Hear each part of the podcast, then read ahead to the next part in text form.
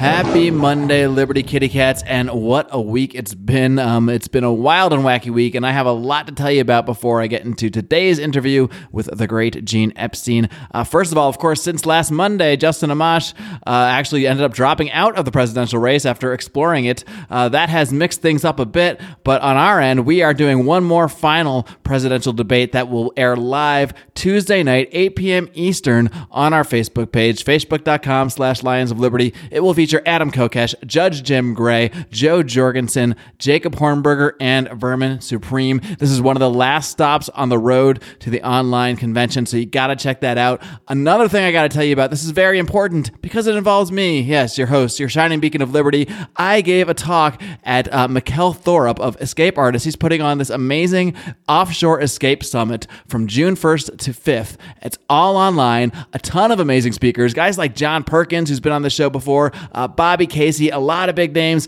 in the expat world, in the financial world, plus your shining beacon of liberty, your favorite podcast host, Marc Clair. What more could you ask for? All of these names are coming together to help show anyone how you can escape oppressive government control, eliminate your tax bill, build generational wealth, travel the world, and regain true freedom by considering moving offshore, becoming an expat, which I am a sort of half one at the moment, at least temporarily, here in Mexico. But I even had the honor of giving my own presentation at this summit. So you got to check out Offshore Escape 2020, at least just to see me. You can register completely for free. You can see any of these presentations for free just by going over to lionsofliberty.com slash escape. You want to use that link to get there to get your free ticket. Check out me and a bunch of other great speakers.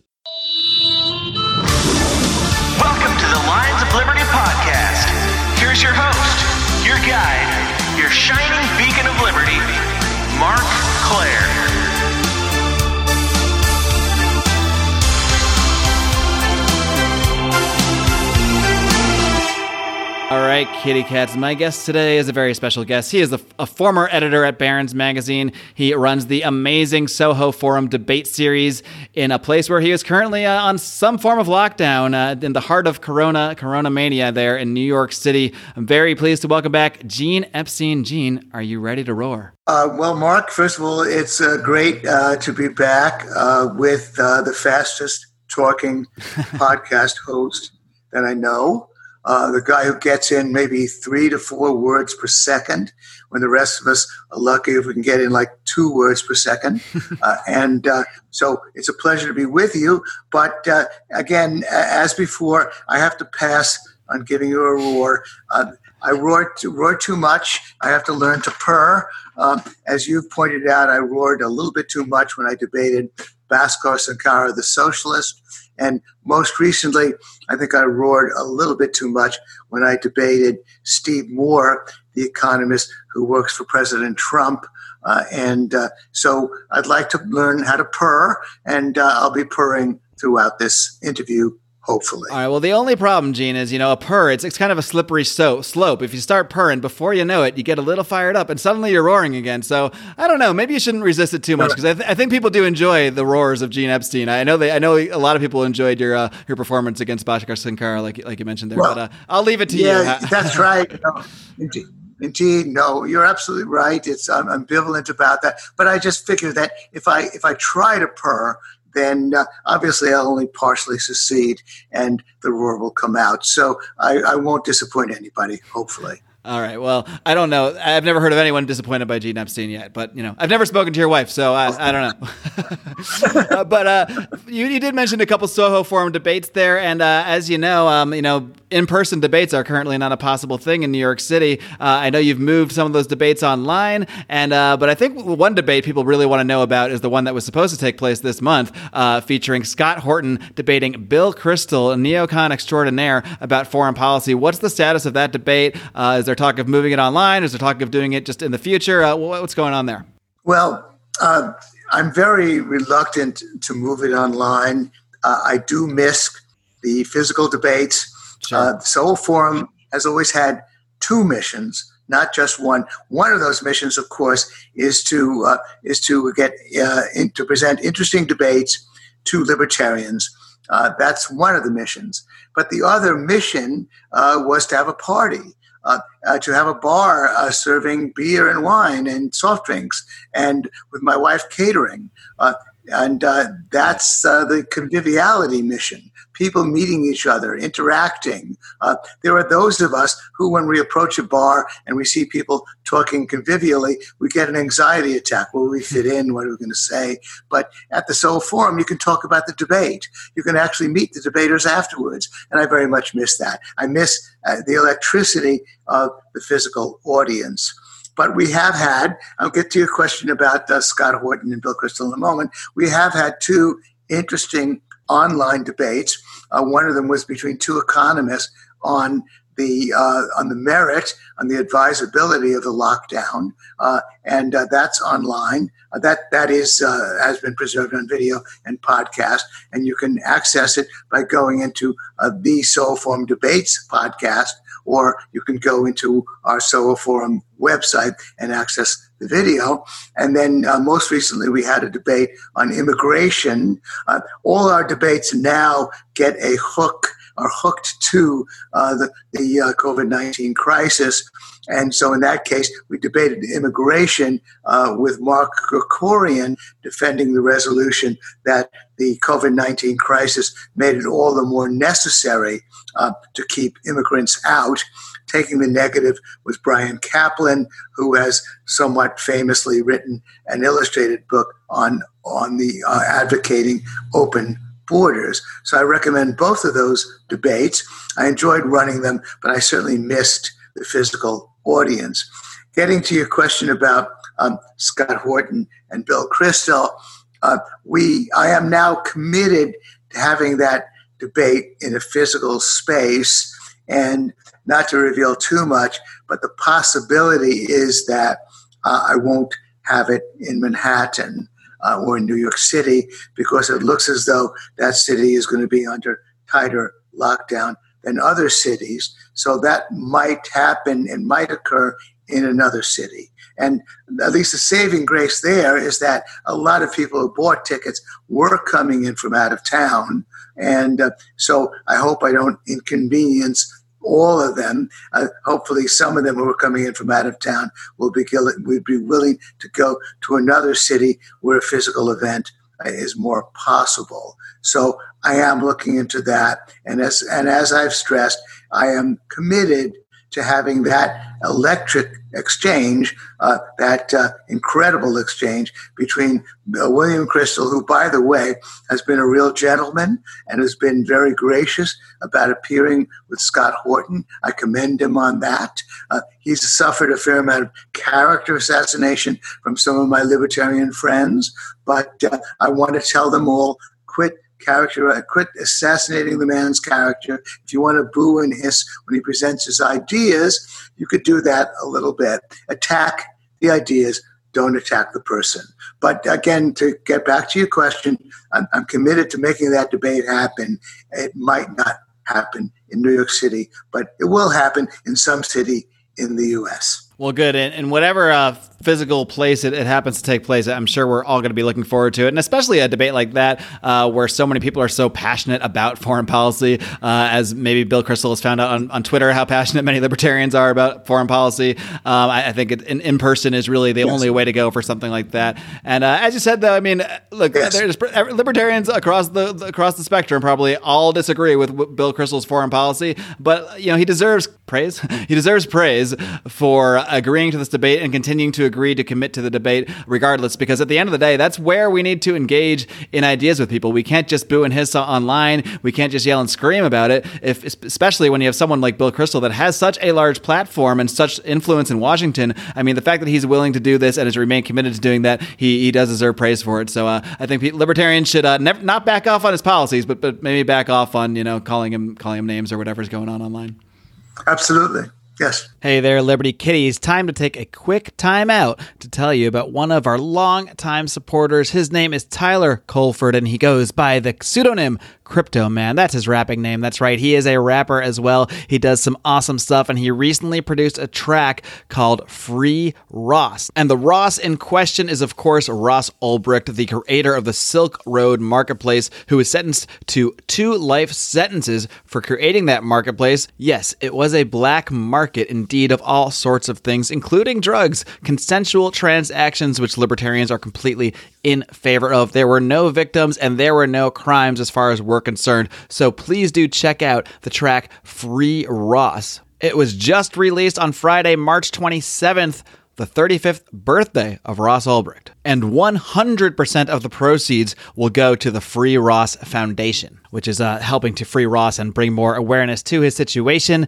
Do check out the links. I will put them all over at lionsofliberty.com slash free Ross for ease of use. You can also pre-order it on Google Play. Again, 100% of the proceeds of this track will be going to help free Ross. Still wonder why there's an overpopulation in the prison system, persecuting crimes when there is no victim. Parents doing time, separating children, perpetuating crime to a future generation. And speaking of, uh, you know, the you mentioned the lockdowns in New York City are probably going to be continuing a lot more in some other places that are, are going to make it difficult to hold those physical debates there. But I just want to get a sense of what that's been like for you as someone who's lived in New York City all this time. Um, I grew up in Connecticut, not not far from New York City, about an hour away. Had a lot of family there, and, and to me, I mean, what New York City, the amazing thing about New York City was just always the hustle and bustle, all the different cultures, all the different people you meet, uh, just being crammed together with all these people. It always felt like that was part of nah, sometimes the annoyance, but also the charm of the city. So, what does the city feel like right now? Uh, essentially on, on lockdown? Well, I, I think that uh, you know the more I talk about that, uh, Marc, uh, uh the, probably I'm going to purr less and maybe cry more because uh, right. clearly uh, it's been a personal tragedy for me. I've, I've basically been a, a, resident of New York City since 1967, and I guess that means that uh, I've been a resident here for 53 years. With one interruption, I took my family to the country for about a year at one point, working on a book.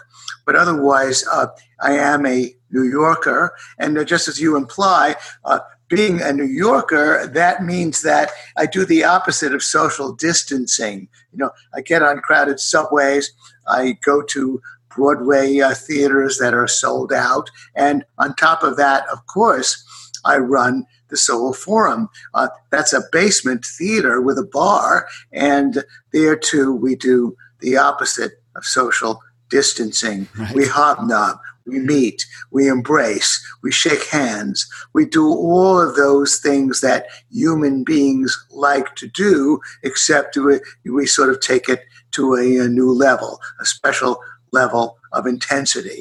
Uh, we have restaurants, we have theaters, we have concerts, all of those things that I partake of. And uh, I, of course, like a New Yorker, I love crowds. And uh, of course, I don't like noise. I'm a little bit of an old fart that way. I walk into certain bars and the music is blaring and the young people are talking, and that gets me a little bit much.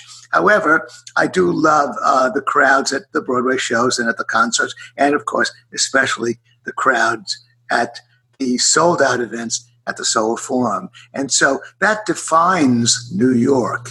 And uh, now, of course, I mean, I, am not. I mean, I'm, I'm, I'm not somebody who goes to sporting events, but uh, of course, uh, I, I, could speak to those people as well. Clearly, sporting events are all about people sitting relatively close and yelling and screaming, uh, and, uh, and and occasionally spitting. So uh, clearly, those cultural events have got to go on.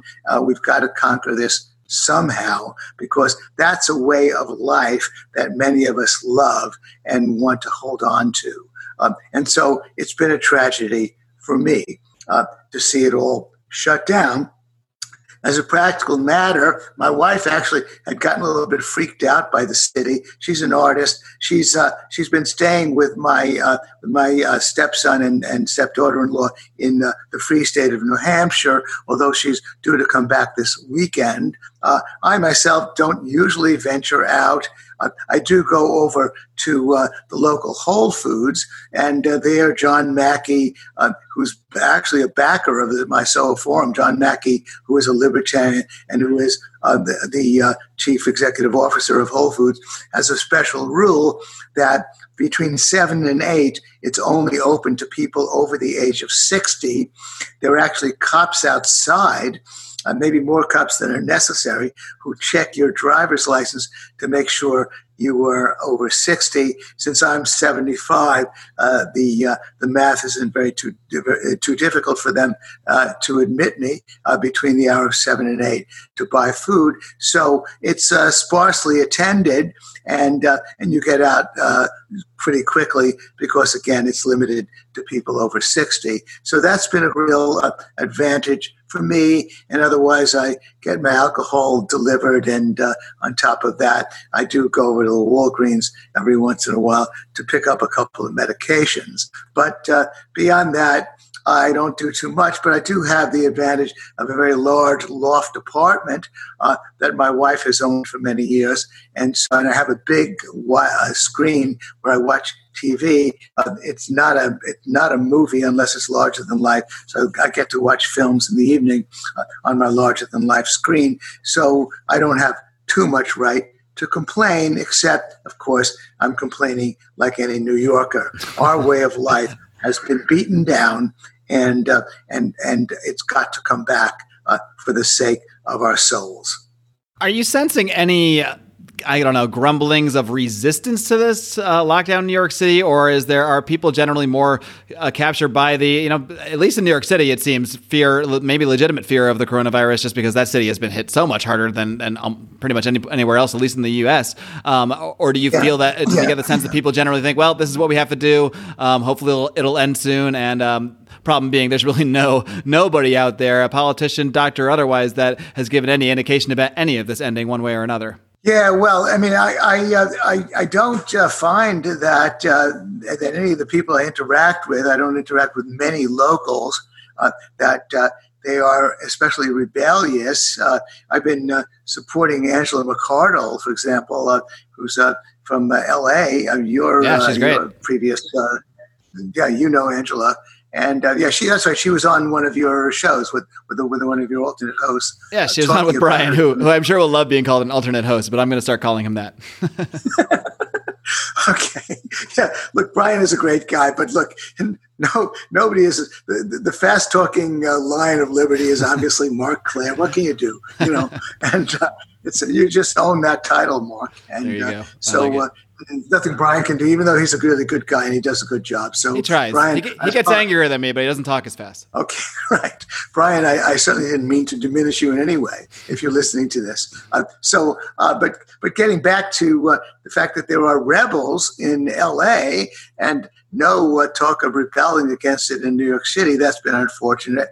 You do, of course, talk about how we hit harder, but uh, really the numbers are not that terrible. It it did hit, you know, it's it it's hit older people, of course, typically, and because I'm a 75 year old, except I don't so, sort of count myself among the older types. I've actually never in my life spent a night in a hospital. I've been in emergency rooms for different things, and then the last like 25 years, I haven't had a sick day. Although 12 years ago, I, I, with the exception, I should say, of about a, a four day bout of pneumonia, which might have might even help. And so I feel pretty sturdy and uh, and not too fearful. And of course, on top of that, uh, there is a real difference between its uh, the way it struck the different boroughs. Manhattan has by far the lowest incidence by any measure of cases reported or of deaths. Uh, the the, uh, the, the bulk of the cases are in the Bronx and Queens, and then even and in proportion to population in Staten Island, and uh, and then even Brooklyn has a higher number of cases.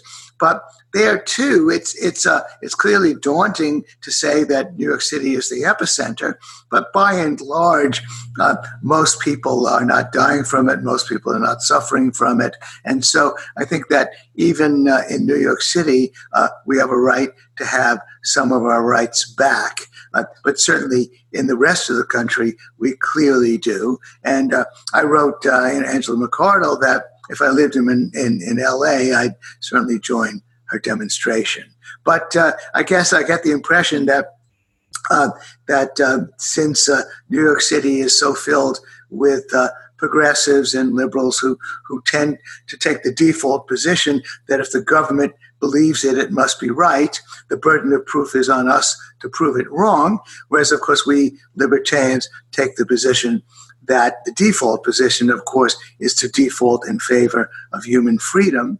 And uh, my own belief is that if you place the burden of proof on those who would say that the lockdowns make sense, then I believe that they really can't bear that burden of proof. Uh, if your default position again is freedom, because there is so much about the situation that is really unknown. There's so many doubts and wild cards uh, in this situation that it's really, I think, impossible for them to prove that this great suppression, which is clearly killing and maiming the, the souls of so many people, is justified. Uh, in fact, I'm working right now on having another debate on uh, the uh, the COVID nineteen suppression, uh, and this one is going to be between two uh, credentialed epidemiologists, which I think is rare. It appears, um, from my experience of, of canvassing them, I've had difficulty getting them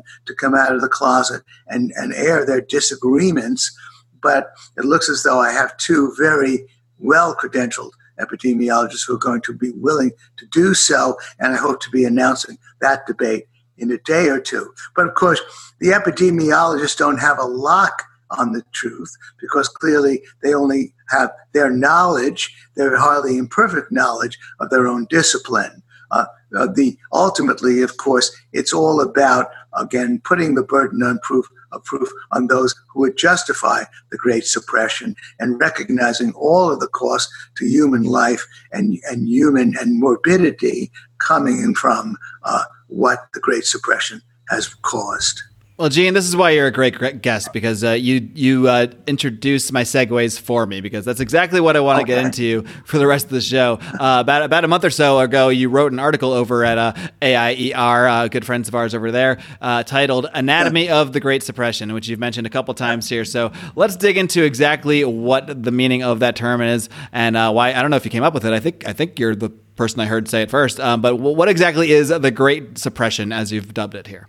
Well, I did come up with it, and uh, it was my, my the phrase I put into the language, although it's only partially caught on, uh, very partially caught on, and of course it's it's really just a sort of play on language because uh, is we, we have to ask is this a downturn, a recession, or is it a depression? And uh, so I said, well, let's let's use the word shun, but uh, and that that's when my when my uh, verbal rumination began, and I realized, well, let's call it something else. Let's call it the Great Suppression because it wasn't brought about, uh, as I explained in the article, by uh, what the, the, theories that I subscribe to, conventional business cycle, Austrian business cycle theory. It wasn't brought about by malinvestment.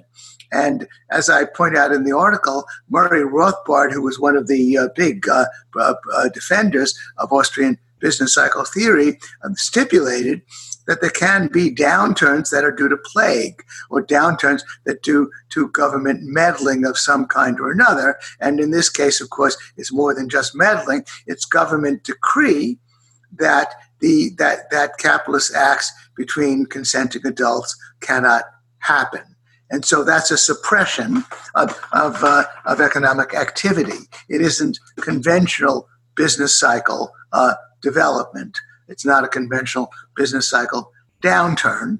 And so I wanted to make that point clear, and part, of course, to my Austrian friends, uh, because while they might claim that the US economy was headed for a fall due to conventional business cycle theory that there was a buildup of bubbles and malinvestment. Uh, that's a claim they can make, but at least they have to acknowledge that it came suddenly in March because of the suppression by government. So that's why I call it the Great Suppression. But beyond that, I've argued that when you look at least when you round up the usual suspects about uh, bubbles and malinvestment, you find that despite what's been said about the stock market, uh, conventional price earnings ratios were well below the bubble levels of the year 2000, 98, 99, and 2000, when there was indeed a bubble in the stock market. And then when you look at housing, uh, uh, there are different ways of measuring a housing bubble, but by the two ways that I threw out that are conventional and sound, there really has not been a housing bubble. There is a bond bubble, a bond bubble in the sense that interest rates are way too low and unsustainable uh, in the long run. And there is about, you know, uh, what, you know, 17, uh, 18 trillion dollars worth of treasury debt alone.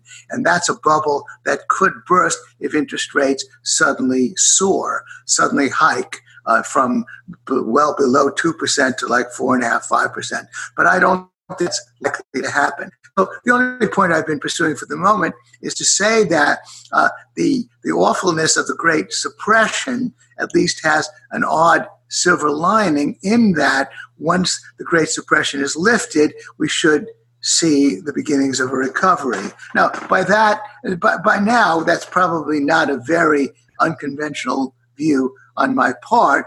I certainly said, uh, and, and of course still strongly believe all the more, that it's not going to be what's called a V shaped recovery. The V shaped recovery is, of course, uh, following uh, the pattern of a V.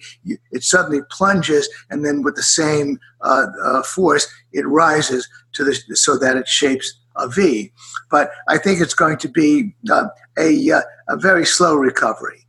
And of course, lots of people have echoed that viewpoint as well. Uh, the, uh, the, the plunge in this in the current quarter is going to be followed by some uh, some pickup in the in the uh, in the third. Uh, in the third quarter and in the fourth quarter, and but it probably won't be until the first or second quarter of next year that we can even hope to be back to the economic level of fourth quarter 2000, uh, fourth quarter 2019. Uh, so it's again going to be a, a, sudden plunge and a very slow recovery, and the unemployment rate is likely to remain in double digit levels. Uh, because on top of that, it's being impeded by disincentives from government, uh, no, most notoriously uh, the $600 extra per week that people on unemployment insurance are receiving has meant that the, that the majority of people are receiving an unemployment insurance check of in excess of $900 a week, which is more than many of their former employers could pay them. So they're likely not to want to go back to work until that $600 runs out, and that's not going to be until uh, early August. Uh, let's hope let's hope at least that in this election year, uh, the government isn't pressured to renew that $600. I don't begrudge people their money, but I do think it's unfortunate that they're going to have disincentives to go back to work. I don't blame them, but I do think that the government could have pursued another policy if they wanted the $600 subsidy. They could have also applied it to people who go back to work. There plenty could have been many other flexible plans to pursue that. But again, to recap, uh, it is a great suppression. Uh, it's happened suddenly. It's it's happened because of the government clampdown. Uh, and uh, but at least there's some hopeful signs that at least outside New York, parts of the economy are go- are beginning to reopen. And uh, so I think that will climb out of it. And again, of course, on a pres- prescriptive sense, uh, I believe that setting aside New York City, which is more debatable, but even there, I would argue that the Great Suppression was never a prudent plan. Uh, once you consider all of the ambiguities, especially the point about herd immunity, the point that herd immunity is really ultimately the only way to lick this problem. Herd immunity refers to the idea that a majority of people are infected course, in this case, the majority are mildly infected. And a mildly infected uh, population means that they develop immunity and then they can't infect each other. And meanwhile, we protect those the resources that government was going to use could have been allocated just and targeted to protecting the elderly uh, and protecting uh, the obese, people who are otherwise frail and susceptible to dying from the from COVID nineteen. Uh, weird and crazy policies were pursued by Governor Cuomo of New York State, he actually required that nursing homes accept old people who have the virus. And that, of course, is the reason why I gather that more than half uh, the, uh, the deaths have occurred in, uh, in nursing homes among old people. Of course, I speak of people being old, even though I'm 75, and for some weird reason, I don't put myself in that category. Uh, since, as mentioned, I seem to have uh, more energy than most 75 year olds. And as mentioned, I've never even spent a night in a hospital. So, Gene, one, one thing I hear a lot you know, in the media when they're reporting the economic problems, they're reporting unemployment numbers and that sort of thing, you often will just see the headline that says, um, due to COVID 19, due to coronavirus. Um, when in the reality, as, as you've described here, most of the economic destruction is coming from the response, the government response, yeah. the lockdowns, and that sort of thing. I am curious, though, because a lot of people will argue, like, look, we'd still have this virus, even if there, if there weren't lockdowns, there still would be companies responding. Uh, there would still be people out of work due to the virus itself. So I'm curious, what do you think this contraction or these economic problems would look like if the government wasn't responding, but there was just a virus, just a virus that the free market was dealing with? Uh, you know, the NBA shut itself down before the government did anything. Uh, Major League Baseball shut itself down before the government did anything. So clearly, there, there would still be uh, economic problems related to this, uh, even if the government was hands off. So I'm, I'm just kind of curious what you think that would look like if government wasn't responding with such a heavy hand and using the only thing it has at its disposal, was which is of course the use of force. Well, that no, that that of course is a key question and a very fair one. Uh, and uh, certainly, we can look to places like uh, Japan and Sweden, uh, where unemployment is lower because they had uh, they really didn't have a, as you know, uh, they didn't have a very severe lockdown. Although, of course, they've had a great deal, as you indicate, a great deal of voluntary withdrawal. Uh, from uh, from uh, the uh, from the marketplace, so that certainly would have happened, but and and it's difficult for me to put a number on it. I I will say, however, that I do think that the unemployment rate would have been much lower uh, uh, officially. Uh, why? Because clearly a lot of, I mean, just for starters, to use the most notorious case, the drive-ins probably would have found workarounds. Uh, the drive-in movie theaters. Now, of course, they, they don't employ a whole lot of people, but they're a good example of how uh, the government's heavy hand didn't even spare the 300 drive-in movie theaters we have in this country. And uh, interestingly, when when it was written about, people were objecting. Well, you know, people who go to drive-in movie theaters do have to use the bathroom, and then there's the food concession stand. But clearly, uh, people who talk that way don't allow for the possibility that that businesses can find workarounds. That uh, that if you just leave it to the marketplace, businesses that do want to continue to operate might have found ways of doing so. And clearly, restaurants would have spaced people far apart, further apart. Uh, there, uh, uh, and again, obviously, the drive-in movie theaters would have functioned. Maybe the, the multiplexes would have had social distancing. Would have had would have made sure that they ordered masks. Uh, there would have been all kinds of attempts uh, to deal with the problem, and uh, and and therefore we would have had a much happier outcome. Now, I, I, just I want to mention one interesting thing about the soaring unemployment rate. Uh, interestingly, virtually all cases, uh, it was like 90% of the increase in unemployment was due to a very unique bit of reporting. The breakdown of the unemployment rate includes the reason why you just got unemployed.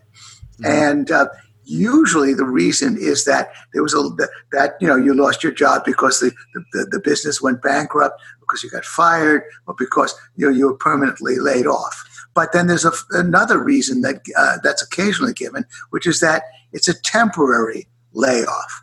That you were told you lost your job because of a temporary layoff. Well in this case uniquely more than 90% of the people who lost their jobs gave the reason that they were told it was a temporary lay- layoff. Now, of course, that's part and parcel of the whole uh, idea of the Great Suppression that once you lift the lockdown, then those jobs can come back. But of course, the question is how temporary is it going to be, and when will those jobs uh, come back? But again, to go back to your question, clearly we do find that people were going to work in Japan, people were, have been going to work in Sweden, uh, and uh, certainly uh, now that the warm weather is coming, uh, and uh, and in New York City in particular, a lot of streets are being roped off.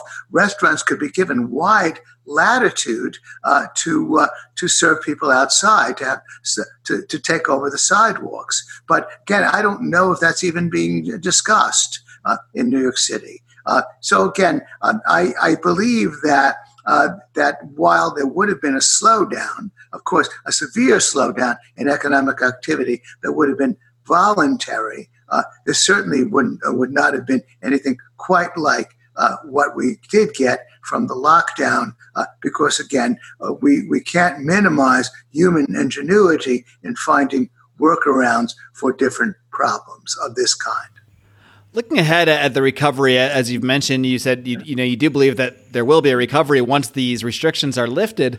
Um, I'm curious how you picture that really playing out. You mentioned it's not going to be a V; it's not just going to shoot right back because. I mean, there's there's so many small businesses that I, am already seeing uh, yeah. the local level and just stories I've heard that are just permanently shuttering their doors. They they've already lost too much business. They already had maybe really small margins, and they just have to close now because there's nothing left. Um, so I'm curious how you see the long term consequences of, of maybe so many small businesses going under, uh, maybe people going into debt or not being able to pay their bills, uh, even when they get their jobs back, still having to deal with some of those problems. Uh, but I'm also curious how you see the, the tie in of all of this new debt or new money. I'm not even sure, entirely sure exactly how they're financing all of these stimulus and relief bills, but there's already been, uh, I think, a couple of them, and there's a couple more on the table that include, you know, more cash payments to American citizens, uh, and more debt, more money, money printing. How do you see all of that affecting the recovery as well?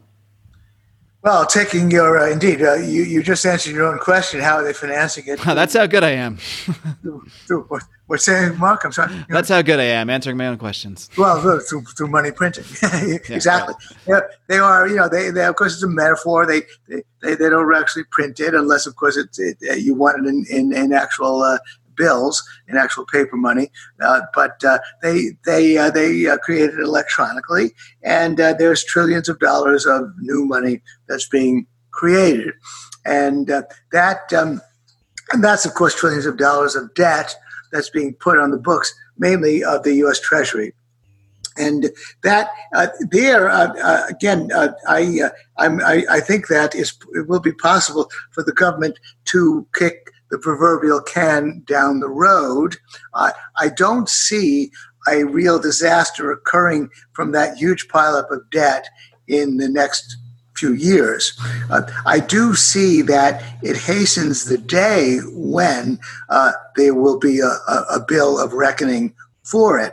Uh, the Congressional Budget Office has predicted that the U.S. economy could face a fiscal crisis in about 15 years from the pileup of debt, and uh, so that that uh, day of reckoning probably is going to occur, uh, will, will, of course, definitely occur several years sooner than originally forecast because of the several trillion that they're piling up. I, I but I, I believe that it's likely that the low interest rates or the zero interest rates, almost in certain cases, are going to be maintained. Uh, because uh, again, eh, when you when you look at U.S. Treasury debt, you have to ask, well, compare it with what as an investment? Uh, compare it with the rest of the world? Well, for the rest of the world, U.S. Treasury debt still looks like a safe haven. And so uh, I believe that uh, the U.S. Uh, government is, is going to continue to lead the same charmed life that it's been leading for the last 10 years in piling up debt. But uh, I don't see how that's going to last forever. As mentioned, I, I do believe that, again, I, I, like to cite the neutral, the, the uh, relatively neutral bipartisan Congressional Budget Office, a bunch of wonks who've been warning for years that this pileup of debt running faster than the increase in gross domestic product is unsustainable. And again, this this recent pileup of several trillion more on top of that through the printing of money uh, only hastens that day. But as mentioned, I don't see it occurring over the next few years. I'm looking more at it at, uh, at, at, at the next decade or so in terms of that day of reckoning.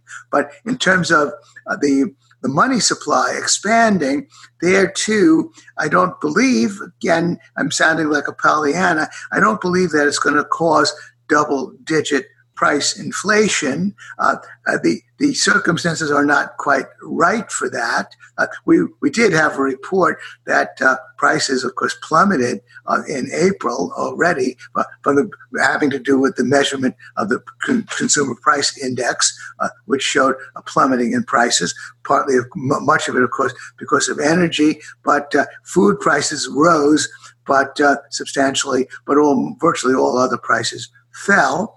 And uh, I don't believe that a price inflation uh, can, can start when you already have a lot of slack in the economy. So I, I don't see that happening either.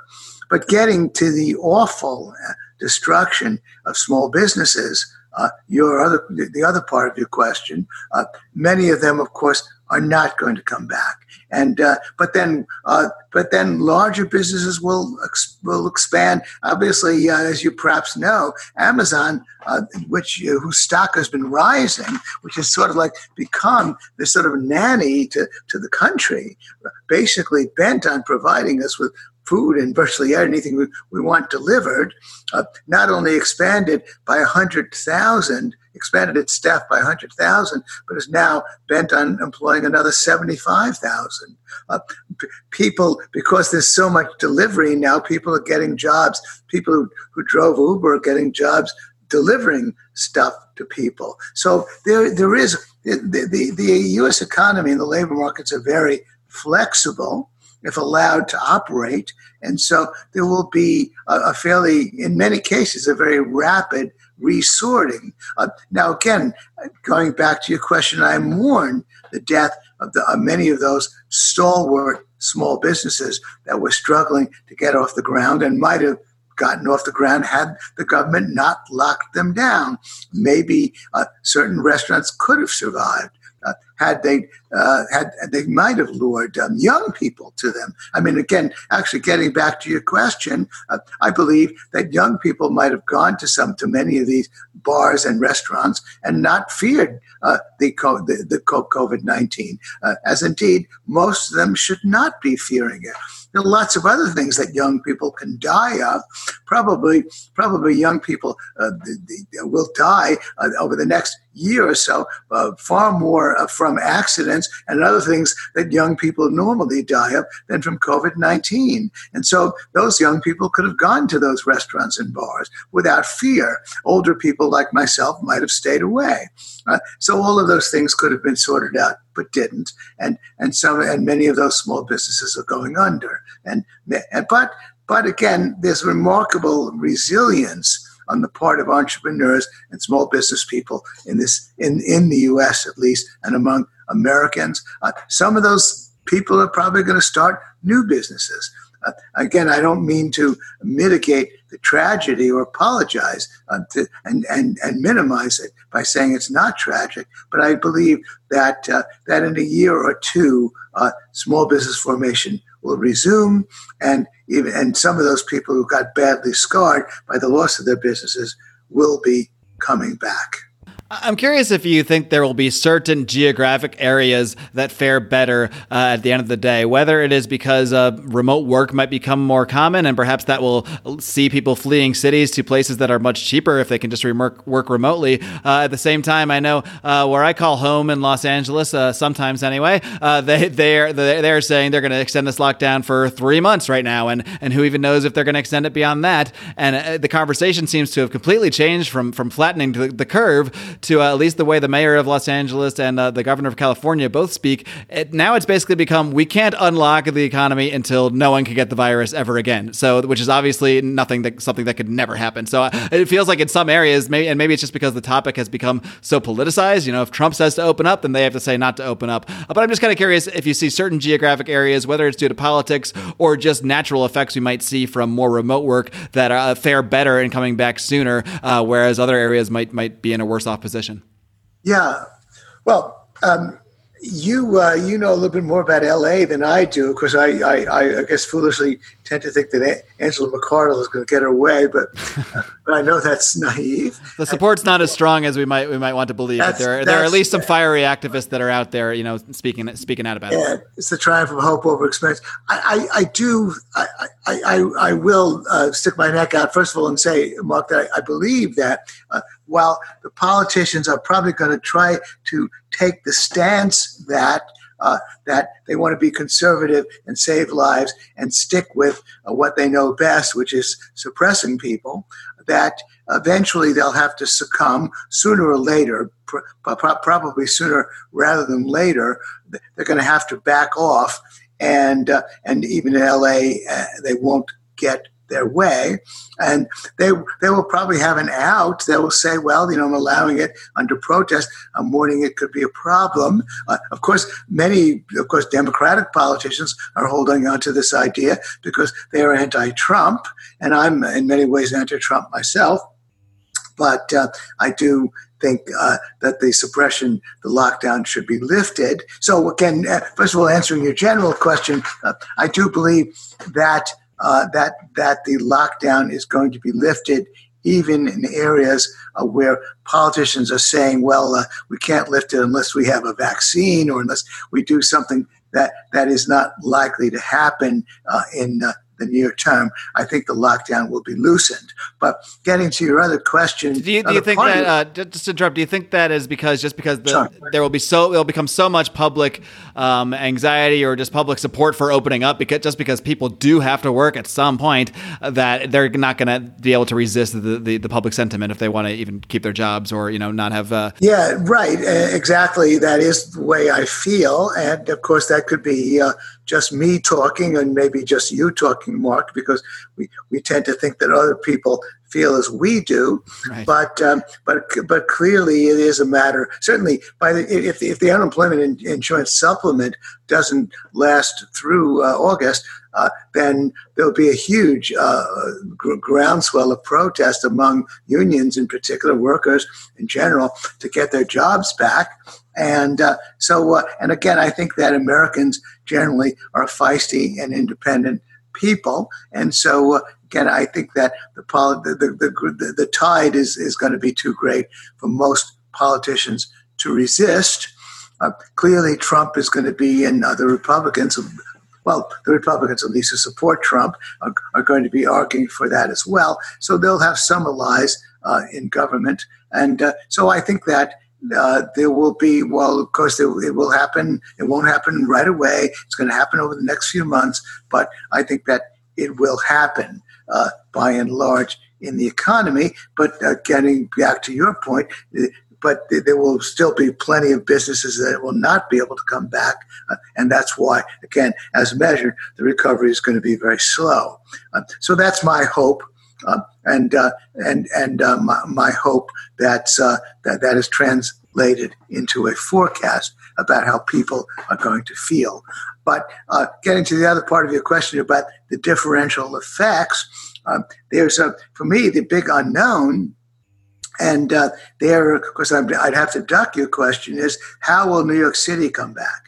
Uh, New York City, uh, and of course other places, sporting events. Uh, the I mean, again, actually just getting get, circling back for the moment when you think about all of those people who, who want to go to big uh, sports stadiums to see uh, uh, uh, major events of that kind, difficult to believe that you can really tell them that that's gone, that the excitement of going to a football game will never happen again, or won't, or, or, that it won't happen in in the near future.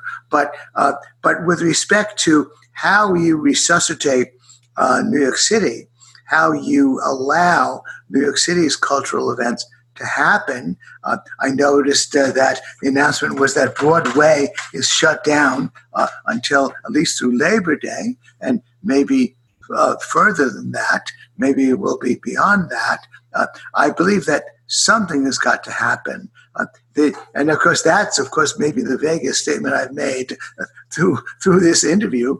It's it's simply unimaginable that that the excitement of cities, which of course not everybody craves, but even suburbanites, of course, do want to go to uh, theaters, they want to go to sporting events. Even suburbanites do want to go to restaurants and bars.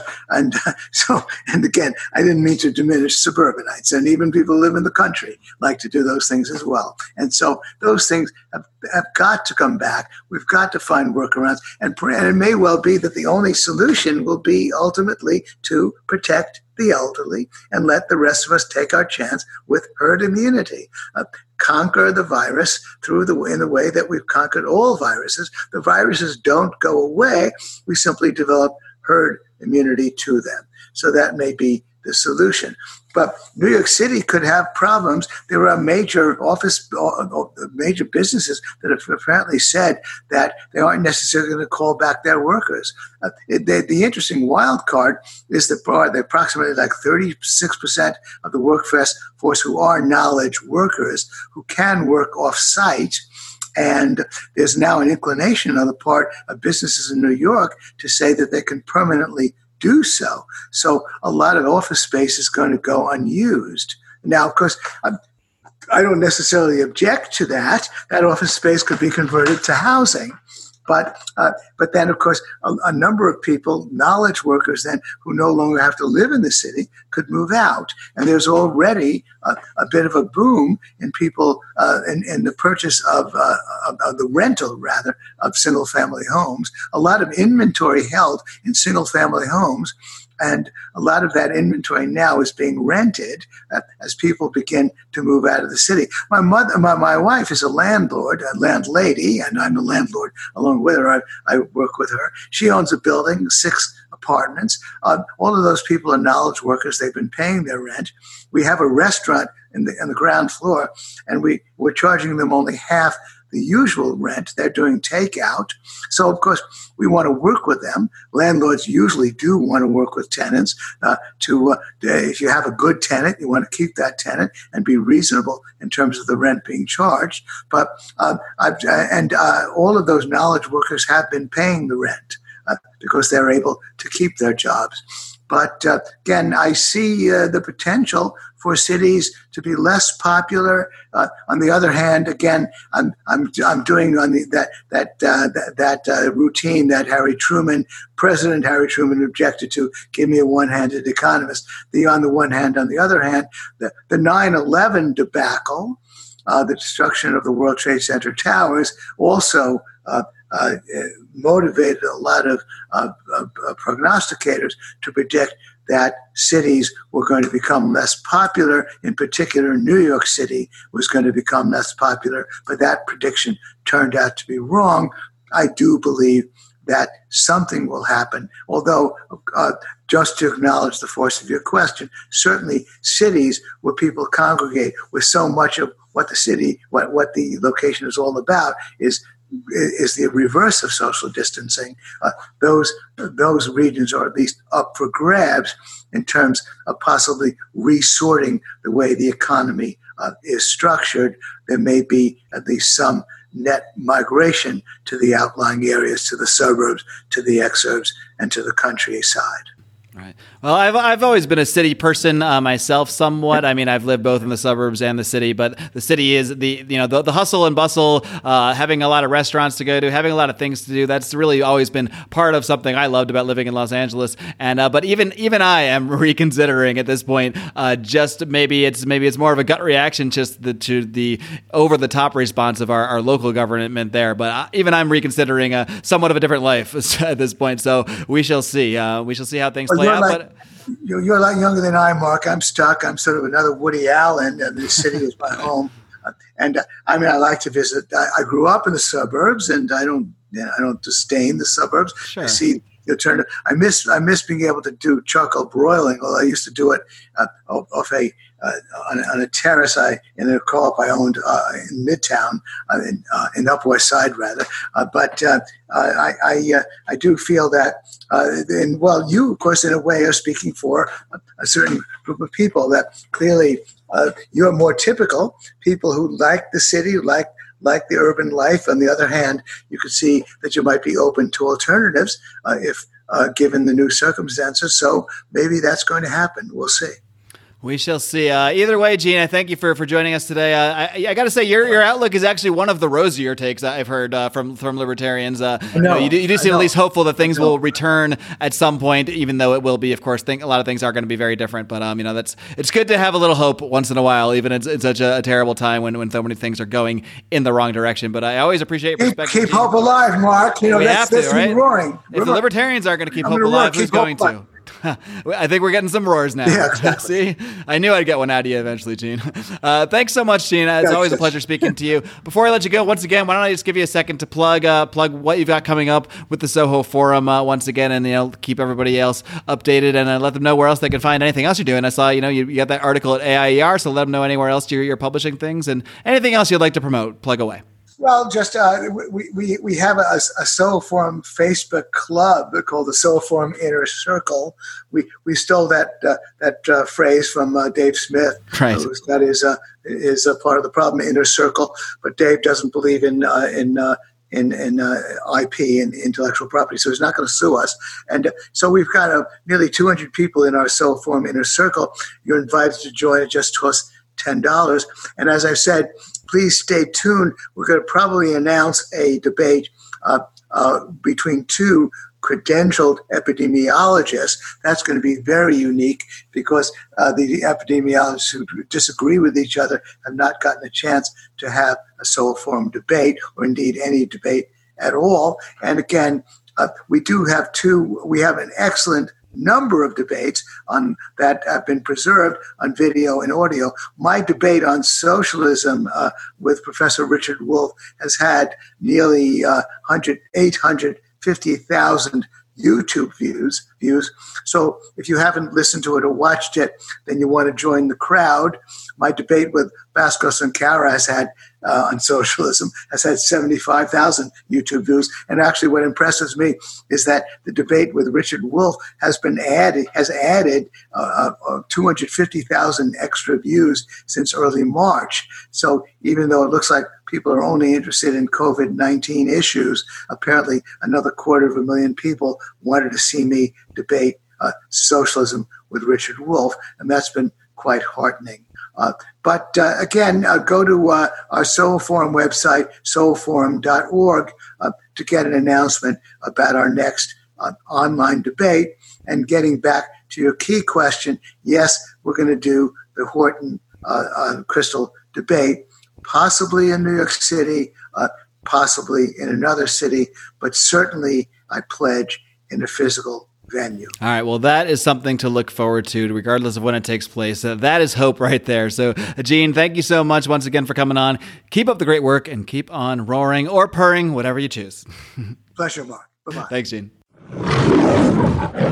All right, Liberty Kitty Cats, that about does it. I hope you enjoyed, as I did, as I always do, my conversation with the great Gene Epstein. Really looking forward to someday in person that Scott Horton Bill Kristol debate. So be sure to keep an eye out for that. Uh, in the meantime, boy oh boy, what a day, what a week we've got coming. One more, one of the last stops on the way to the Libertarian Party convention is the final Lions of Liberty debate Tuesday night, May 18th co hosted by myself and John Odermatt. It will feature Judge Jim Gray, Adam Kokesh, Jo Jorgensen, Jacob Hornberger, and Vermin Supreme. Those candidates have been determined by a series of criteria, including votes from our Patreon supporters. So you got to get on that Patreon for many reasons. For all the amazing bonus content we do, all the extra live streams we do, uh, our Mufasa call for 25 and up members, our Nittany members who get to produce a show every single month on this podcast feed. There are so many perks to being in the Pride. Uh, but for as little as two bucks a month, you can get in there and just join the secret Facebook group. That's all that costs you to get in there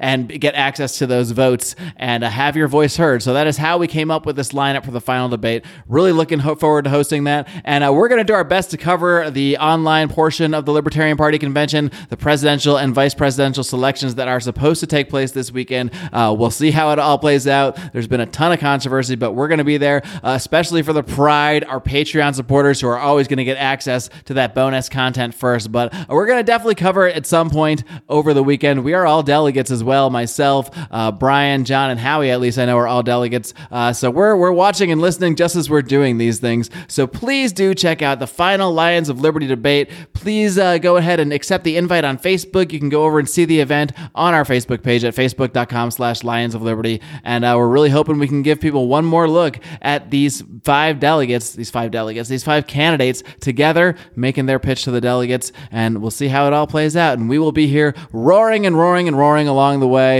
and uh, trying to get you the best analysis we can provide here at Lions of Liberty. I also want to remind you, of course, about our Patreon. As I mentioned, you can get so many perks on Patreon, but a great perk we have right now is that 10% of our Patreon earnings are going to help our friends at DonorSee and their battle against coronavirus. You can check out all their projects at donorsee.com slash coronavirus. We have already funded a couple great projects with our Patreon money, so it's amazing that we're able to make some money for this podcast, pay for what we're doing, pay for our equipment, pay for all the coverage we're, we're able to provide you, like doing these debates, uh, while also helping people around the world who truly need help uh, in some really tough times that they're facing, not just because of the virus, but because of lockdowns, uh, because of supply chain issues. Uh, so we're really helping people around the world for pennies and pennies on the dollar of what it would help to help, help people here in the United States. So uh, that's one benefit you can have just by joining the Pride, knowing that some of that money is going to help people, while it's of course helping your favorite libertarian podcast grow and grow and grow. And of course, it's not just me here on this podcast. We also have my good friend Brian McWilliams slapping you upside the head with his special brand of comedy culture and liberty every single Wednesday on the Electric Liberty Land, while John Odie Odermatt wraps things up with his incredibly inspiring and hard hitting look at the broken criminal justice system on Felony Friday. That's why you got to hit that subscribe button wherever it is you listen. And while you're there, maybe you'll feel like giving us a five star rating and a great review. That's just up to you. But either way, we're happy to have you here roaring with us each and every week, and we will continue to do so until the darn ends of time, as far as I'm concerned. Until next time, my friends.